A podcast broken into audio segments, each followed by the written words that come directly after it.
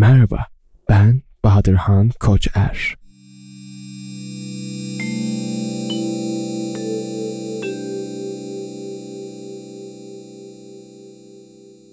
Spotify dediğiniz şey yaklaşık 172 milyon premium kullanıcıya sahip kocaman bir plak çalar. Bugün aslında bir medium olarak Spotify'ın tam olarak ne anlama geldiğinden bahsetmek istiyorum kendi zihnimde. Bu araştırmaya değer, üzerine konuşmaya değer ve en önemlisi üzerine düşünmeye değer bir e, konu başlığı. Çünkü müzik sektörünü, müzik endüstrisini, müzik dinleme alışkanlıklarımızı ve müziğin bizzat kendisinin ne olduğunu belirleyen en önemli e, platformlardan, belirleyici, köşe taşı platformlardan birisi bu.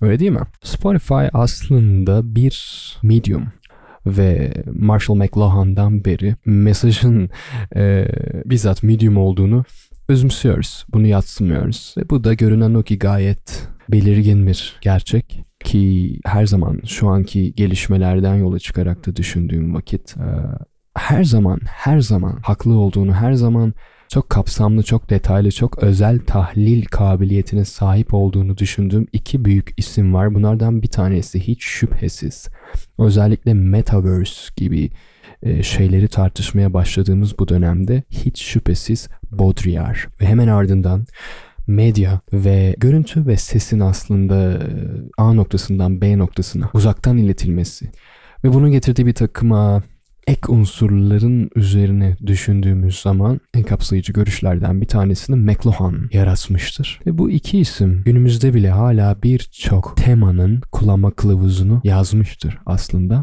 McLuhan yaradığımız medya ile Baudrillard simülakırlar ve simülasyon yapıtı ile şeyi açıklamış, kenara koymuştur. Hatta benim ee, çok yakın bir arkadaşımla aramda küçük bir espri var. Bu da bütün şeylerin aslında 90'lardan önce bitmiş olması üzerine. Kendisi bunu dinliyor ve biliyorum bu onu epey güldürecek ee, bir ayrıntı.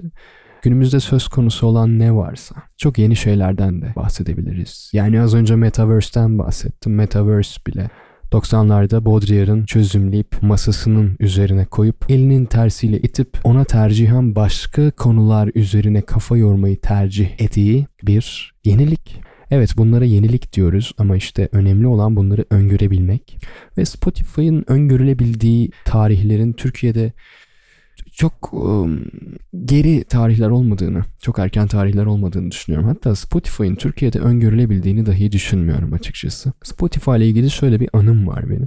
Yıllar önce Londra merkezli bir müzik dağıtım şirketiyle anlaştım. Uzunca mail yazışmaları gerçekleşti aramızda. Ve tabii ki bir güven ortamının oluşması, sözleşmenin detaylandırılması vesaire bunlar e, vakit alan süreçlerdi.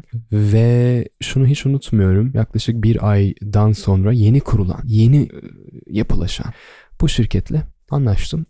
Ve öğrendim ki aslında o zamanlar çok yeni bir şey olan Spotify'a da dağıtım gerçekleştiriyormuş bu distribüsyon şirketi. 2014'lerden bahsediyorum bu arada. O zamanlar işte meşhur SoundCloud'un motosu e, ön plandaydı. Neydi o? Britney Spears was here once. Değil mi? SoundCloud'un o hiç değişmeyen upload screeninde sürekli gördüğümüz, sürekli karşılaştığımız bir mottoydu bu. Ve daha sonra onu yanılmıyorsam Your favorite artist was here once olarak değiştirdiler. Daha sonra da zaten SoundCloud'un esamesi okunmamaya başladı. Bu da e, yine birçok şeyin birçok şeyin göstergesiydi. Fakat bunları tabii ki olduktan sonra değil olmadan önce yorumlayabilmek gerekiyor sanırım. Herhalde işte esas e, öngörü kabiliyeti o. İşte Baudrillard ve McLuhan'ı öncelememin sebebi ve o insanların yapıtlarını bu kadar ön plana almamın özellikle kendi hayatım için kendi düşünce yapım ya da kendi düşünce yöntemim için ön plana almamın en büyük sebebi bu. Evet Spotify öngörülemiyordu ve o zamanlar ben klasik kompozisyonlar yapmaya çabalıyordum. E, kayıt teknolojileri ve esası Digital Audio Workstation denilen yazılımsal müzik algımı yeni yeni geliştiriyordum. Ee, öyle ki SoundCloud'da yayınladığım işler bu söz konusu şirketin ilgisini çekti ve şirketten bir direkt mesaj aldım. Ve açıkçası çok da iyi düzeyde olmayan işlerin o civarlarda Spotify'a çıkacak olması benim için hiçbir şey ifade etmiyordu. Bahsettiğim dönemlerde Spotify üzerinden Instagram'a köprülü olarak herhangi bir şey paylaşamıyordunuz ayrıca. O dönemlerden bahsediyorum. Hiçbir önemi yok iTunes belki biraz e, ön plandaydı. Şimdiki ismiyle Apple Music ön plandaydı o zamanlar. Fakat onun dışında e, her şey SoundCloud'da aslında. Gerçekten öyleydi. Yani özellikle underground işlerde, özellikle independent işlerde e, öyleydi. SoundCloud'un topluluklarının olduğu zamanlardan bahsediyorum. Çoğu eski SoundCloud kullanıcısı bilecektir hangi dönemlerden bahsettiğimi. Bunlar evet güzel nostaljiler aslında. İyi hissettiriyor insana düşünmek ama işte zaman ne kadar hızlı geçiyor ve şeyler ne kadar hızlı değişiyor. İşte Spotify'ın tam olarak ne olduğunu bile kavrayamadığım ve müziğimin Spotify'da e, çoğu kişiden de önce yayıma girmiş olmasının benim için hiçbir şey ifade etmedi. Bir şey ifade etmesi için müthiş bir öngörü kabiliyetine sahip olmamın gerektiği bir durumdan, bir zamandan şimdiki zamana hızlı bir yolculuk yaptık. Çoğumuz bu geçişi hatırlıyoruz. Takibi çok zor, çok kaygan, çok esnek, çok akıcı bir değişim nabzından bahsediyorum ve en başta tansiyon tutmak işte tam olarak da bu yüzden zor ve yapılaşan ya da yeni yapılaşan bu müzik sistemlerini veya müzik platformlarını şöyle genel itibariyle bir düşündüğümüz zaman bir sonuca varıyoruz. Bu bölümde tartışmak istediğim şey de tam olarak bu. Spotify veya diğerleri büyük plak çalarlar aslında. Orada yayınlanan müzikler, plaklar aslında ve bütün medium bu eski geleneği sürdürebilmek için tasarlanmış birinci seçenek bu. İkinci bir seçenek de tesadüf eseri bu medium'un varlığı yani plaklardan bahsediyorum ve bu gelenek o jargon devam ettirilmiş, sürdürülmüş ve üçüncü, belki de daha majör durum, müzik zaten hiçbir zaman medium değiştirmedi.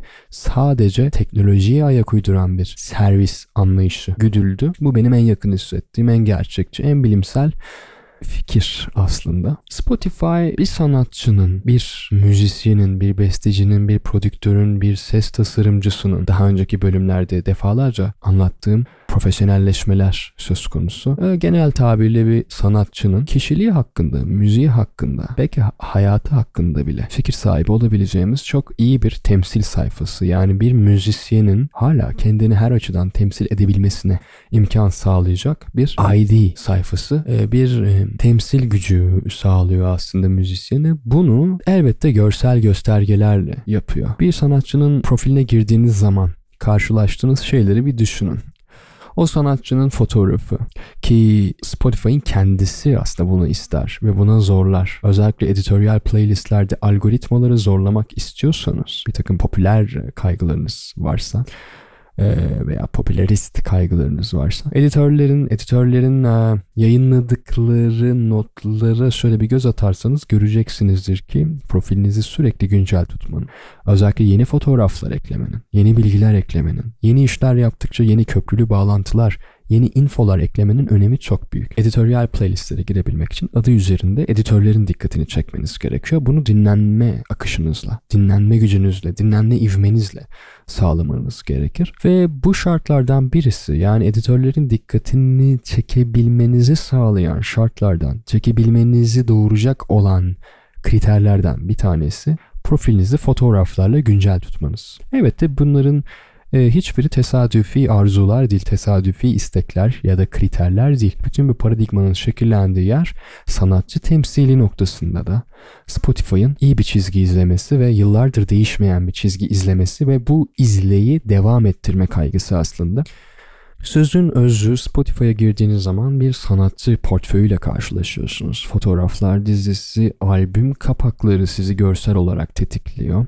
Sanatçının ismi ve burada her şey çok önemli. Seçilen fontlar, kontrast, sayfanın paleti vesaire gibi bütün bunlar zaten artık biliyoruz ki algoritmik olarak yönetilen şeyler.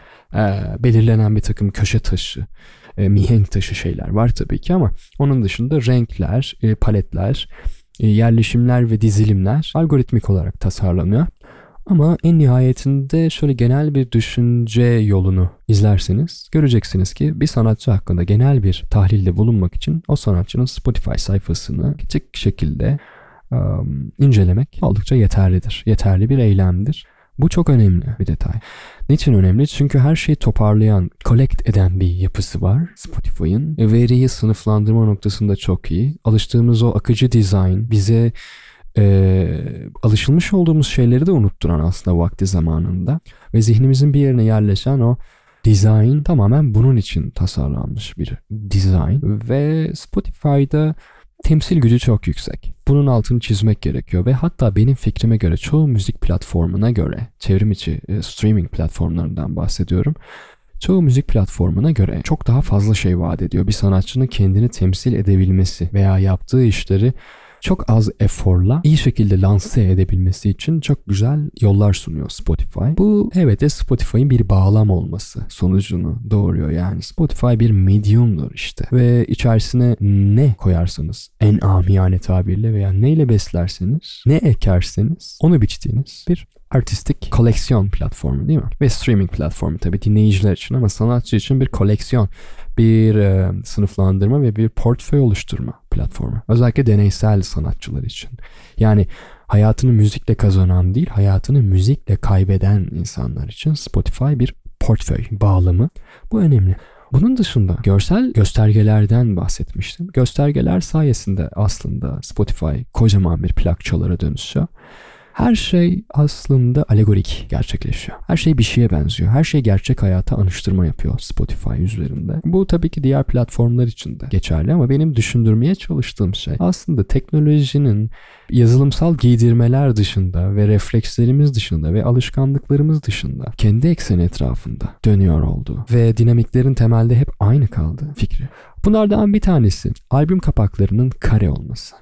Şimdi plak dönemi eğer araştırırsanız plak döneminden ileriki teknolojilere geçiş döneminde değişen bir şey var. O da artworklerin oranı. Bayağı biçimsel oranından bahsediyorum. Yani artworkler birebir olmaktan çıkıp değil mi? Kaset. Belki CD'de aynı izlek e, devam etti. CD'de de birebir bir oran vardı ama kaset çok büyük bir devrimdi gerçekten. Ve kaset devriminden sonra ölçüler sürekli değişti ve en nihayetinde artık e, artworklerin olmadığı bir e, primitif internet çağına geçiş yaptık. Ve Limeware gibi bir takım yazılımlar meydana geldi ve bu yazılımlarda artık albüm kapağının falan çok da bir önemi yoktu ve ben hatırlıyorum ki sadece bunun entüziyastları gidip albüm kapaklarını indirip Media Player Library'de Windows Media ben bir Windows kullanıcısıyım her şeyden önce. Windows Media Player Library'sine bu artwork'ü bir şekilde eklemlendirme yoluna falan gidiyorlardı ve Hatırlarsınız müzik arşivcileri vardı. Yani müzik arşivi yapan, harici disklere müzik arşivi yapan ve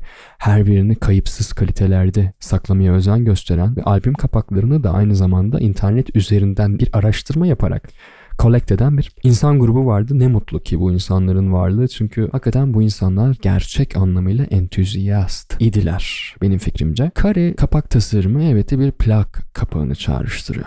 Özellikle bir raf olarak düşünmemiz gerekiyor Spotify'daki playlistlerimizi. Evet bir çalma listesi var. Çalma listesi dediğimiz şey kesinlikle milenyumla birlikte hayatımıza girmiş bir şeydi. Ee, hatta çalma list, dinamik çalma listesi konusunda en iyi yazılım Winamp idi. Ee, daha sonra tabii bunlar o kadar hızlı değişti, o kadar hızlı biçimlendi ki isimlerini bile unuttuk ama birçok şey kullanıyorduk. Ben hatırlarım hala. Ee, bunların tamamı müziğin servisine katkı sağlayan, müziğin lezzetli şekilde e, servis edilmesini, kayda değer şekilde, kullanıcı dostu şekilde ve tatmin edici şekilde e, servis edilmesini mümkün kılan ve bu iddiaya sahip, bu estetik iddiaya sahip yazılımlardı. Winamp da dahil buna. Kare kapak tasarımı tek bir şey hatırlatır. Hiç değişmeyen bir şey. Artwork ve plak, plak kapı ve o meşhur um, bir zamanlar Blue Note'un çok iyi şekilde yürüdüğü bu albüm kapağı tasarımları e, için e, oluşturduğu bir belgesel var. Bu belgeseli e, URL olarak bu bölümün açıklamasına iliştiririm muhtemelen. Aslında artwork işinin vakti zamanında ne kadar çetrefilli, ne kadar ne kadar önemli ve ne kadar özen isteyen bir iş olduğu e, fikrine ulaşıyorsunuz. Hala bu geleneği sürdürenler var yani hala çok çok çok e, dışa vurumcu kapak tasarımları ile ilgilenen müzisyenler var. Ee, yer yer rastlıyorum ama çoğunlukla yine şu anda e, single representation e, fikriyle oldukça stock görsellerin kullanıldığını, oldukça basit enstantanelerin kullanıldığını ve artık typography dediğimiz şeyin çok da ön planda olmadığını görüyoruz. Bunu gözlemliyoruz. İşte e, medium aynı hala ama e, elementlerin biçimi değişiyor. Elementler sürekli değişiyor ve dönüşüyor. Siz aslında beğenilen şarkılar listenize girdiğinizde ve oradan bir şarkı seçtiğinizde 1970'lerde, 1980'lerde nazik hareketlerle plak rafınızın yanına gidip bir plak seçmek için uğraşıyorsunuz. Burada size yardımcı olacak tek bir şey var. Özellikle dikkatinizi çekiyorum. Satın alma işlemini yaparken bir plak şirketine, e, plak satan bir mağazaya gidip bir müziği satın alma e, eyleminde sizi belirleyici bir noktada etkileyen unsur aslında plak kapağı albümün artwork'ü sizi ilk karşılayan şey çünkü. Her şeyden önce sizi albüme entegre eden, albümü ısıtan, albüm hakkında size ilk intibayı veren şey plak kapağıdır, artwork'tür ve artwork çok önemli bir detaydır. Hala da öyle. Yine eğer e, seçiciyseniz, e, audiofil seçiciliğinden bahsediyorum belli alışkanlıklar geliştirmişsinizdir. Ben buna eminim. Yani artık bazı insanlarda ilginç bir mekanizma gelişiyor albüm kapağına bakıp sound'u yorumlayabilen insanlara rastladım ben. Ve çoğunlukla tutarlı çıkarımlar yapıyorlar. Bu alışkanlıklar e, tıpkı bizim e, evrimsel süreçten sonra e, küçük küçük kaybetmeye başladığımız bir takım evrimsel e, reflekslerimize benziyor. Ama hala eminim e, bunu başarıyla uygulayabilen ve Spotify'da da nokta atışı yapabilen insanlar var. Albüm kapı velhasıl bir fikir veriyor.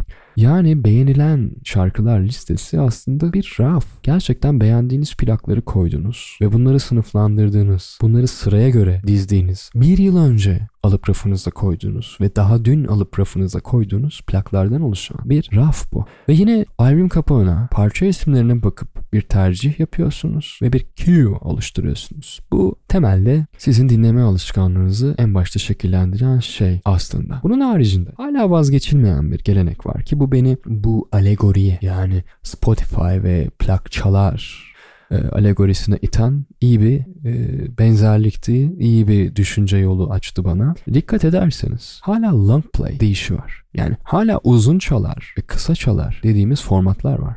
Bunun artık hiçbir önemi kalmadı ki hala niçin e, müziklere veya albümlere long play e, veya EP olarak sesleniyoruz. Çünkü hala devam eden, çekirdekten büyüyen ve diğer bütün müzik platformlarının ekseninde döndüğü bir medium var. Bu da plak mediumu. Evet plak kanonik bir medium aslında. Kanonik bir medium ve diğer bütün müzik platformlarının da trajektörisini belirliyor. Yörünge olarak neyin nerede dönmesi gerektiği bu merkeze göre karar veriliyor. Ve bu benim e, fikrim değil sadece. Güzel kritikler okudum, güzel kritiklere denk geldim ve bir medium olarak Spotify'ın üzerine düşünmek vakit kaybı bir eylem gibi görünse de aslında müzik alışkanlıklarımızı yeniden bir düşünmemizi ve müziğe bakışımızı belki e, dönüştürmemizi müzikle aramızdaki irtibatı, ilişkiyi e, bambaşka bir yere e, yöneltmemizi ve bunu şekillendirmemizi sağlayan bir güç, bir indikatör. Bu yüzden aynı zamanda iyi de bir düşünce egzersizi olarak görüyorum bu alegoriyi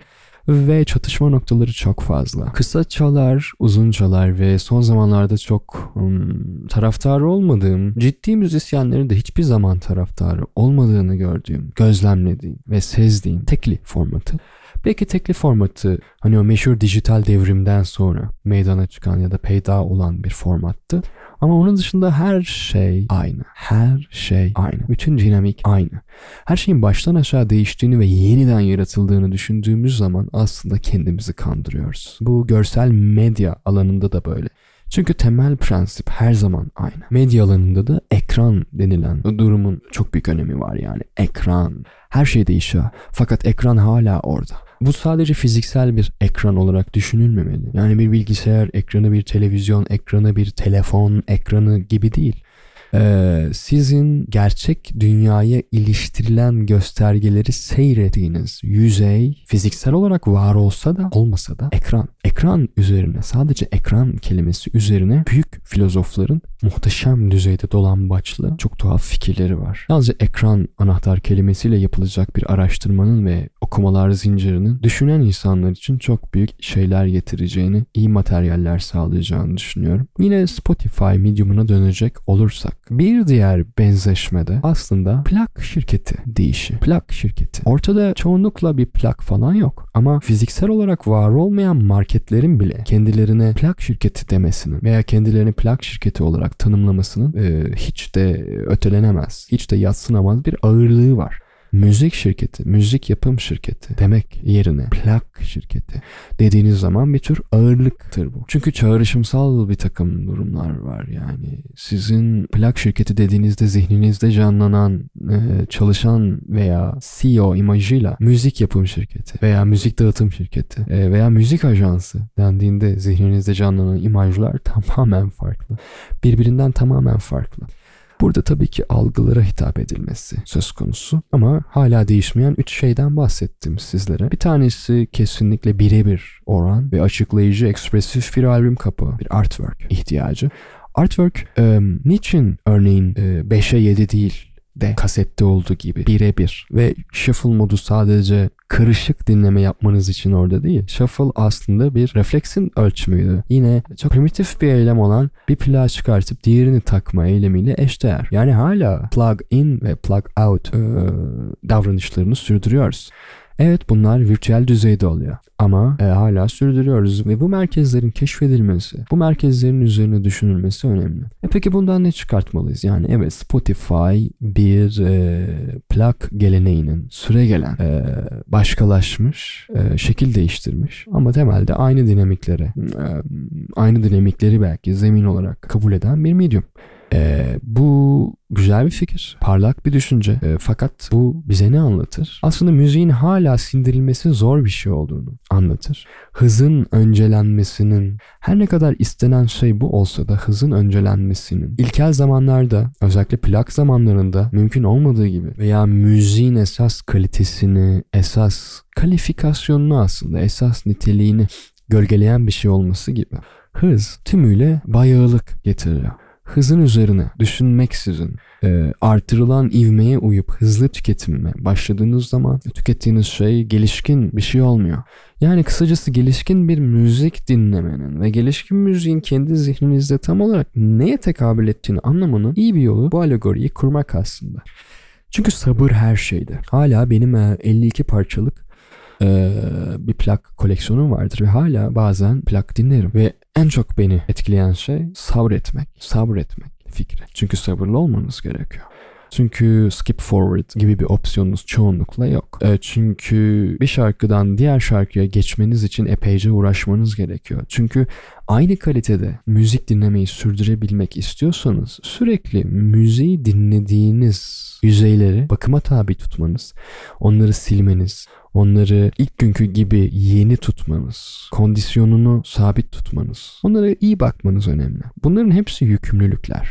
Aynı zamanda tabii ki fiziksel şekilde evinizde duran şeyler olduğu için arada da gidip tozunu alıyorsunuz. Bu bile çok büyük bir fark. Yani dinlediğiniz müziğin içerisinde olduğu kutunun temizliğini yapmak gibi bir eylem var. Hepimizin unuttuğu, çoktan unutulmuş olan bir eylem.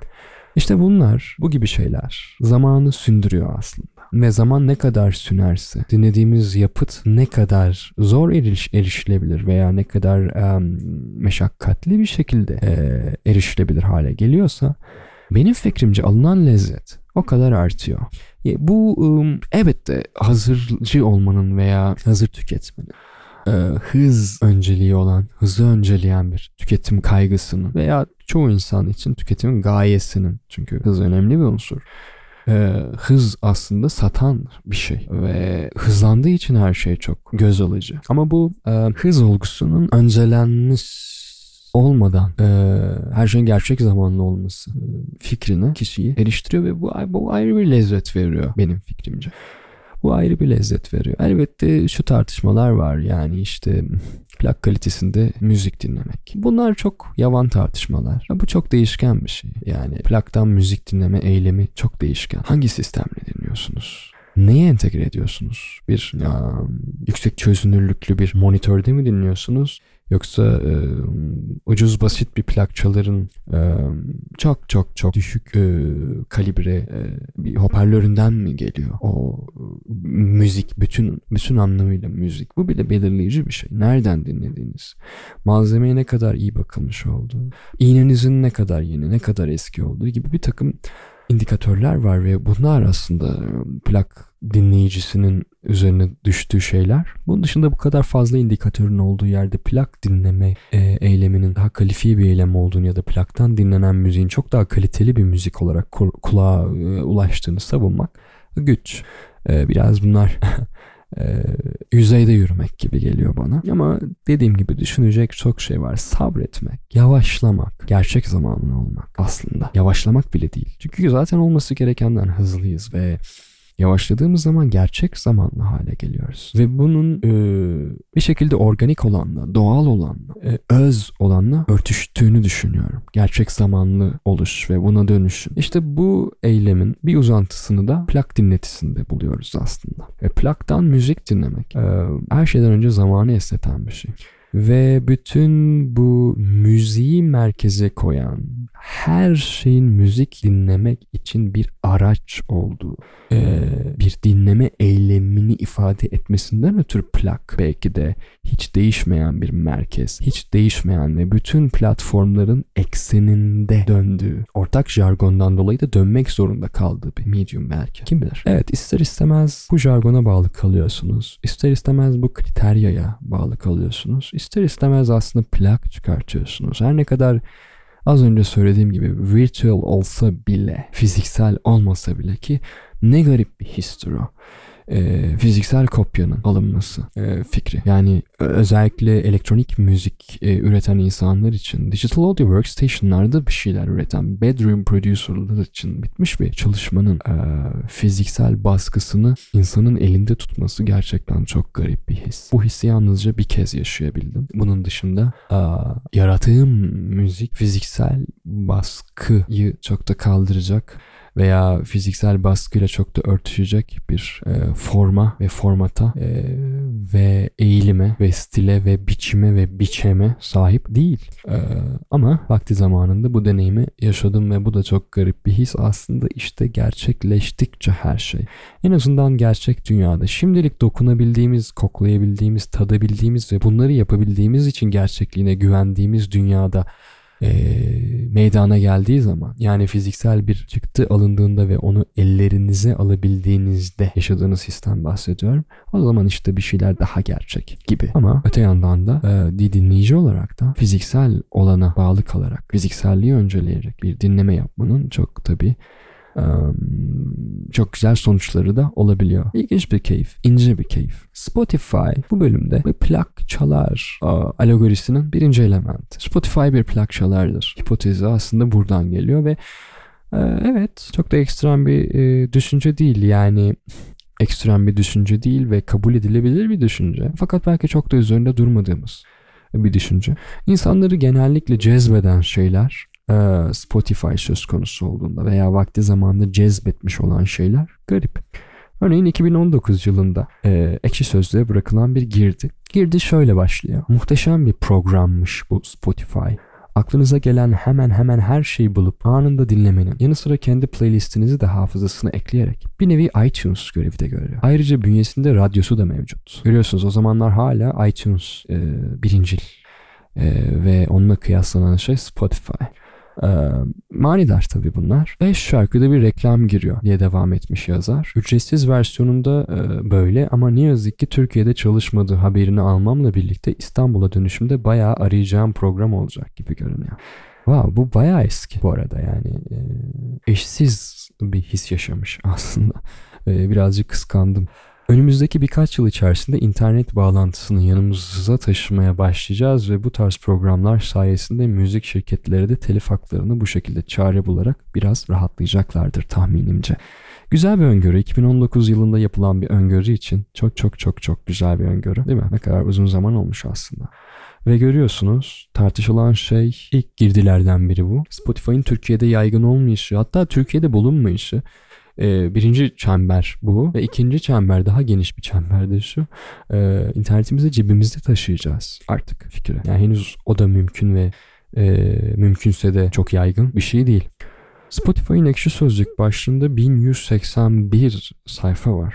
Burada e, genel olarak bir alıntı yapmak istediğim için, genel bir alıntı yapmak istediğim için daha doğrusu e, genel bir okuma yaptım diyelim. Üzerinden bir geçtim başlığın. Görüyorum ki 2012 yılında artık şöyle şeyler başlamış. Ee, ülke sınırları içinden de ulaşabildiğim muhtelif müzik dinleme siteleri olduğu için çok ciddiye almadığım bir uygulamaydı bu. Sonra bir vesileyle gittim Ace VPN'lendim. Neymiş şu milletin ölüp bittiği Spotify diye denemeye başladım. Öldüm bittim. Bildiğim bir avuç bilmediğim binlerce güzelliğini geçtim. Radyo olayını bitirmiş adamlar. Baya ismi lazım değil siteler gibi. Max Richter tarzı grupları getir bana diye girip 20 dakika sonra kendinizi Mustafa Keser dinlerken bulmuyorsunuz. hakikaten radyonun similar artist lafının hakkını veriyor. Lakin Türk bankalarına kayıtlı kredi kartıyla premium alamıyorum. O hususta sıkıntılıyım bir şekilde aşacağız artık. Görüyorsunuz 2012'de bile e, legalizasyon sorunları var.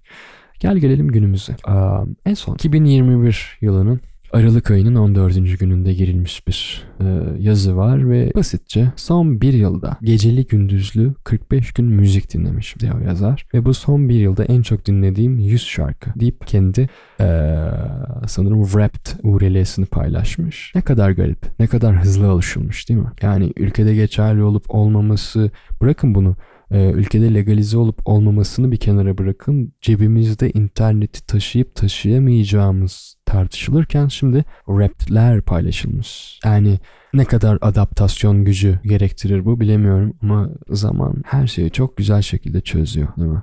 Ve aynı şekilde Daily Mix e, listelerine güzellemeler yapılmış. E, farklı platformlarla kıyaslanmış vesaire. İnsanlar da tabii ki bağımsız sanatçılar e, ekşi sözlük üzerinden kendi reklamlarını da yapmaktan geri durmamışlar.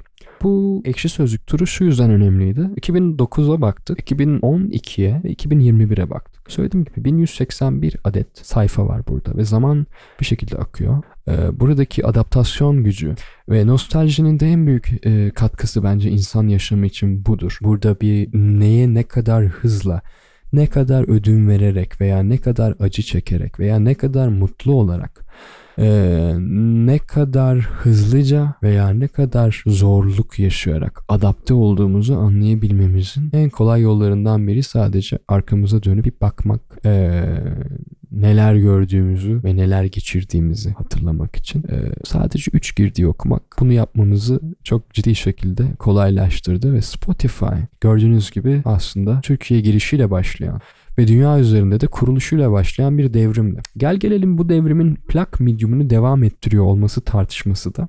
E, biliyorum ki epeyce spesifik bir tartışma.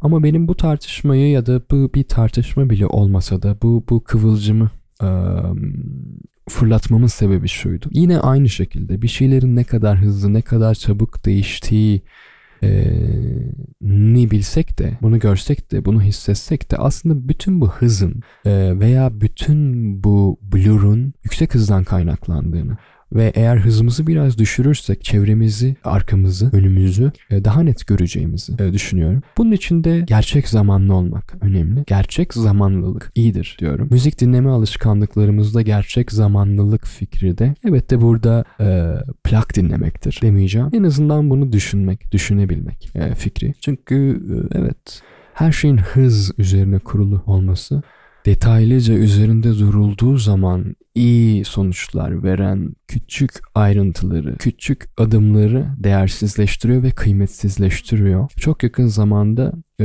Ronnie Price isminde yakın dostumla bir diyalog halindeydik. Ronnie de e, esasen e, dijital müzikte yaratıcılık temalı, uygulamalı e, session'lar çekiyor ve e, çok muhteşem bir konsept üreticisi, konsepti yaratıcısı. E, gerçi bir yıldır çok bir şey yaptığı söylenemez. Çünkü yaşamın meşgalesi onu e, bunlardan çok alıkoydu. Ee, burada tabii yaşın da büyük bir katkısı var ama müthiş donanımlı, ne yaptığını çok iyi bilen, ses tasarımı dendiği zaman fikirlerine güvendiğim sayılı insandan birisi Ronnie ve Ronnie ile bir diyalog içerisindeydik. Uzun bir süre konuştuk ve şöyle bir sonuca vardık. Müzik prodüksiyonuyla ilgilenen insanlar bu söyleyeceklerimi çok e, hızlı şekilde e, içselleştirecektir eminim. Yazılımlardaki parametrelerin artışı, her hafta yeni bir plugin'in çıkıyor olması, her hafta. Aynı işi çok farklı şekilde, farklı yollardan, farklı arayüzlerle, farklı şekilde göz boyayarak ee, yapan bir takım yazılımların peyda olması ve bunların kişiyi kontrol manyağına dönüştürmesi ve sadece kontrol etmenin, sadece parametrik planlamanın, otomasyonlar üretmenin e, veya sentezler yapmanın bizzat müzik üretmekle eşdeğer bir yaratıcılığa eriştiğinin e, savunusunu yaptık birbirimize. E, ve sonra e, özellikle dijital müzik üretiminde ya da e, bu da elbette yaratıcılığın bir çeşidi. Dijital müzik e, yaratıcılığında söz konusu olan parametre yönetiminin müzik prodüktörünü veya işte müzik kompozitörünü, yapımcısını farklı e, düşünce yollarına sevk ettiği ve bu yolların da çok da sağlıklı yollar olmadığını konuştuk. Örnek basit şekilde bir aranjman yapacaksınız. Öncelikle koşullusunuz zaten. Koşullanmış şekilde başlıyorsunuz. En büyük sakınca bu e, günümüz ikliminde, günümüz müzik endüstrisi ikliminde en büyük sakınca bu. Koşullanmışlıkla başlıyorsunuz. Yani daha ilk adımı atmadan e, kullandığınız yazılımı açar açmaz düşündüğünüz şey e, az sonra başlayacağınız işin belli bir süre sonra bitecek oluşu ve belli bir süre sonra bitecek olan bu işin bir ya da birden çok dijital platformlarda yayıma girecek oluşu fikri. Ve bu fikirle koşullanıyorsunuz. Bu fikirle koşullandığınız andan itibaren attığınız her adımda aslında yalnız değilsiniz. Her zaman sizin tepenizde dikilen, sizin hangi adımı nasıl atacağınıza belki de sizin yerinize karar veren ee, bir gözlemci, bir yönlendirici olacak. Bu koşullanma çok ilginç. Üretilen yazılımlar yani müziğinizi daha iyi e, şekillendirebilmek için, müziğinizi daha kalifiye bir hale getirebilmek için, sound'u geliştirebilmeniz için size sunulmuş olan milyonlarca plugin'i kullanma arzunuz, kullanma sebebiniz de bu. Buna koşullanmış olmanız ve onlardan medet umuyor olmanız ki Ronnie ile konuştuğumuz şey de tam olarak buydu aslında. Bir tür yazılımlardan medet umma fikri. Yani öyle bir yazılım var ki, öyle bir yazılım e, çıkıyor ki veya öyle bir yazılım yayınlandı ki indirip kullandığım zaman e, müzikal üslubumda bir şeyler değişecek. Sound'um değişecek e, fikri. Bu çok yanlış, çok komik, çok da amatörce bir şey. Yani hiçbir zaman kullandığınız plugin sadece varlığıyla sound'u değiştirmez. Ama yine de bu beklentide olan insanların koşullanmışlığı en başta hızlı şekilde bir şeylerin üretilmesini gerektiren. Çünkü hızlı şekilde tüketen büyük bir kitlenin var olduğunu sürekli e, üreten veya yaratan kişiyi hatırlatan bir kuvvet e, var ve bu kuvvet var. Yani bu yüzden pluginlerin tasarlanma, pazarlanma biçimi, kullanıma sunulma biçimi gibi şeyler hakikaten artık sadece bir satüratör e, plugininin basit çalışan bir satüratör plugininin e, prodüktörü heyecanlandırması gibi komik, üzücü sonuçlara yol açabiliyor. Ergin'in, e, Ergin Erteber'in uzun zaman önce söylediği bir şey vardı. E, yeni prodüktörler diyor e, yalnızca pluginler kullanarak sadece bir kompresör kullanarak e, bütün sound'u muhteşem planlanmış bir şeye dönüştürebileceğini e, düşünüyorlar demişti bir zamanlar. E, bu çok düşündürücü gerçekten e, pluginleri bu kadar anlam yüklenmesi yani kurtarıcı bir peygamber gibi pluginlerin e, Digital Audio Workstation'ınıza eklenmiş olması hissi işte bunlar aslında tamamen sizin baştaki koşullanmışlığınızla alakalı sözün özü en nihayetinde bir plak çıkartıyorsunuz yapımcılar veya yatak odası prodüktörleri. Sizler ve bizler bir plak e, yaratıyoruz. Her ne kadar fiziksel baskısı olmasa da. Ve bu ne kadar sabır istiyorsa, ne kadar gerçek zamanlılık istiyorsa aslında dinleyicilik de özellikle Spotify gibi devasa sanal plak çalarlarda ki e, dinleme eyleminin bir o kadar sabırlı olmasını, bir o kadar gerçek zamanlı olmasını gerektiriyor. İşte biraz e, yavaşlayabilirsek e, aslında bir plakçalara e, kıymetli bir plak takıp onu dinlediğimizi ve onu dinlerken aslında müzik dediğimiz şeyle özdeşleştiğimizi e, fark ettiğimiz zaman o dinleme kıymetli bir dinlemeye dönüşüyor. Ne mutlu ki kimi e, sanatçılar yarattıkları konseptle bütün bunları hiç farkında olmadan dinleyiciye hatırlatıyor. Daha doğrusu öyle bir hatırlatıyor ki dinleyici bunu hatırladığını ve bu bağlamda düşündüğünü hiç fark etmiyor. Yani podcast'in başından şu ana kadar bahsettiğim her şeyi tek bir konsept size tek seferde düşündürebilir. Var böyle iyi konseptler. Ee, işte esas e, müzik yaparlar bence o bireyler. Ve her şey aslında bir sabrı, bir esnekliği, bir yavaşlığı, bir gerçek zamanlılığı gerektiriyor. Umarım e, çok geç olmadan yani artık ortada gerçek zamanlılık dediğimiz şeyi ölçebilmek için referans alabileceğimiz bir şeyin bile kalmadığı zamanlar gelmeden bunun tadını çıkartabiliriz. Böylelikle bu bölümü sonlandırabilirim. Kıymetli vaktinizi ayırdığınız için teşekkürler.